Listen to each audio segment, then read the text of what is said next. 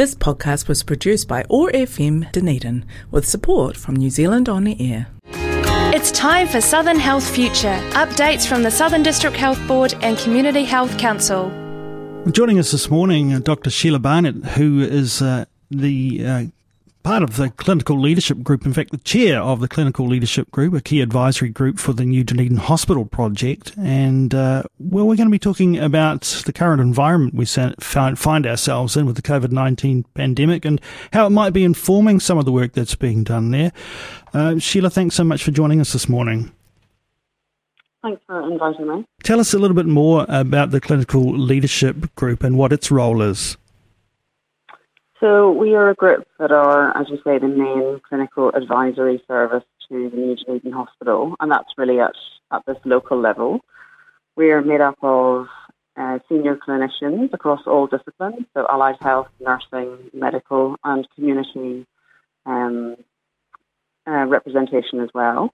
We have been involved really since the outset of the project from our point of view in 2016, and we will help help bring together the, the user and clinical voice um, and provide bring that to the kind of design team and really advise on some of those those key clinical issues initially about what really was a, a must to be in the hospital, what the relationships are of the different departments to each other, and kind of providing that that Dunedin understanding of how the, the hospital and the community works here, but also just from content, you know, clinical content experts as well. So really across all all aspects of the design.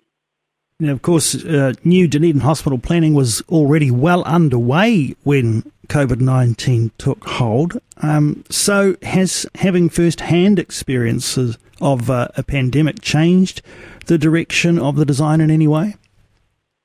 Yeah, it has. Um, you're right. We were we were well through design actually, so we're in quite uncharted territory generally.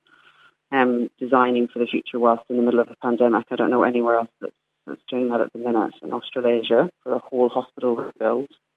So our design was almost complete. We already knew where the departments were, where individual rooms in the departments. We'd even got to the point where we knew what the rooms would contain and look like. Obviously, we had any hospital design will allow for an infective pathogen, but there were definitely new learnings. So we we had this sort of careful, had to proceed reasonably carefully to make sure we didn't dislocate and disrupt all the work that has already been done. We were working within a set budget, so you can't just magically add more bits in. And then, of course, the other big challenge is that the clinicians who are helping advise are also living and managing through advising and planning for the current pandemic. So they were very busy times in a tight, short frame with a relatively fixed design. So we had to be reasonably clever about how we applied our new learnings to what we already had in place. So, what basic principles uh, underlie the pandemic planning for the new hospital? So we had looked back to first principles when we first um, produced quite a detailed paper on this to help advise the project. And, and our three big principles at the time, and, and these are obviously built on those from overseas, are the, the obvious, to provide the best care to the infected patient. Um, the second is to preserve staff safety, not just because it's the right thing to do, but because if you don't preserve the staff workforce, you can't actually run the hospital. And the third that I think was the, the growing um, learning that we're, we in the world are really seeing now is the difficulty in maintaining what's called business as usual. So we call it BAU, which is just providing normal medical care across the district and in the hospital.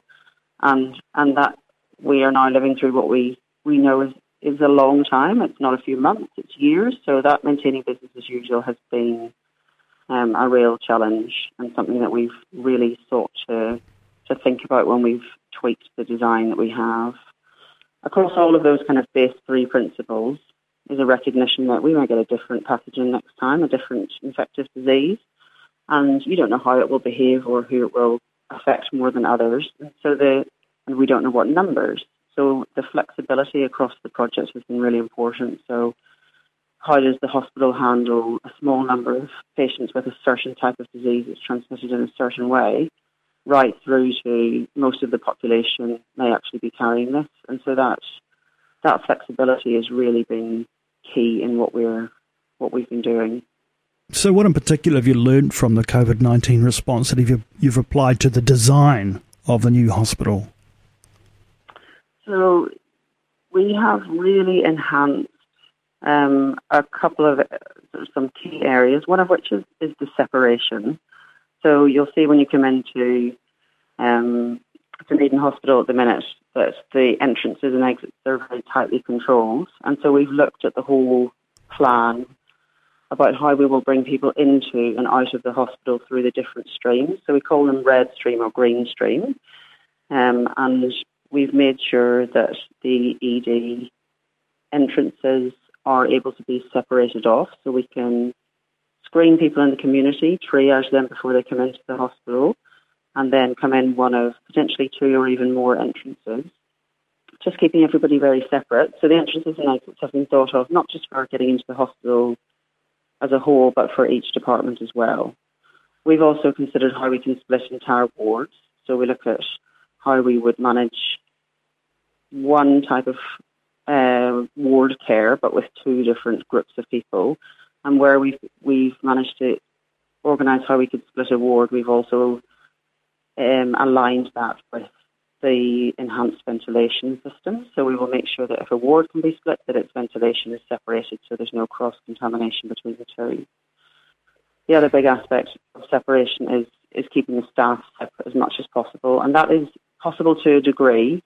Uh, so again, with the flexibility, there is an ability to do that at the earlier stages of something that we might be managing.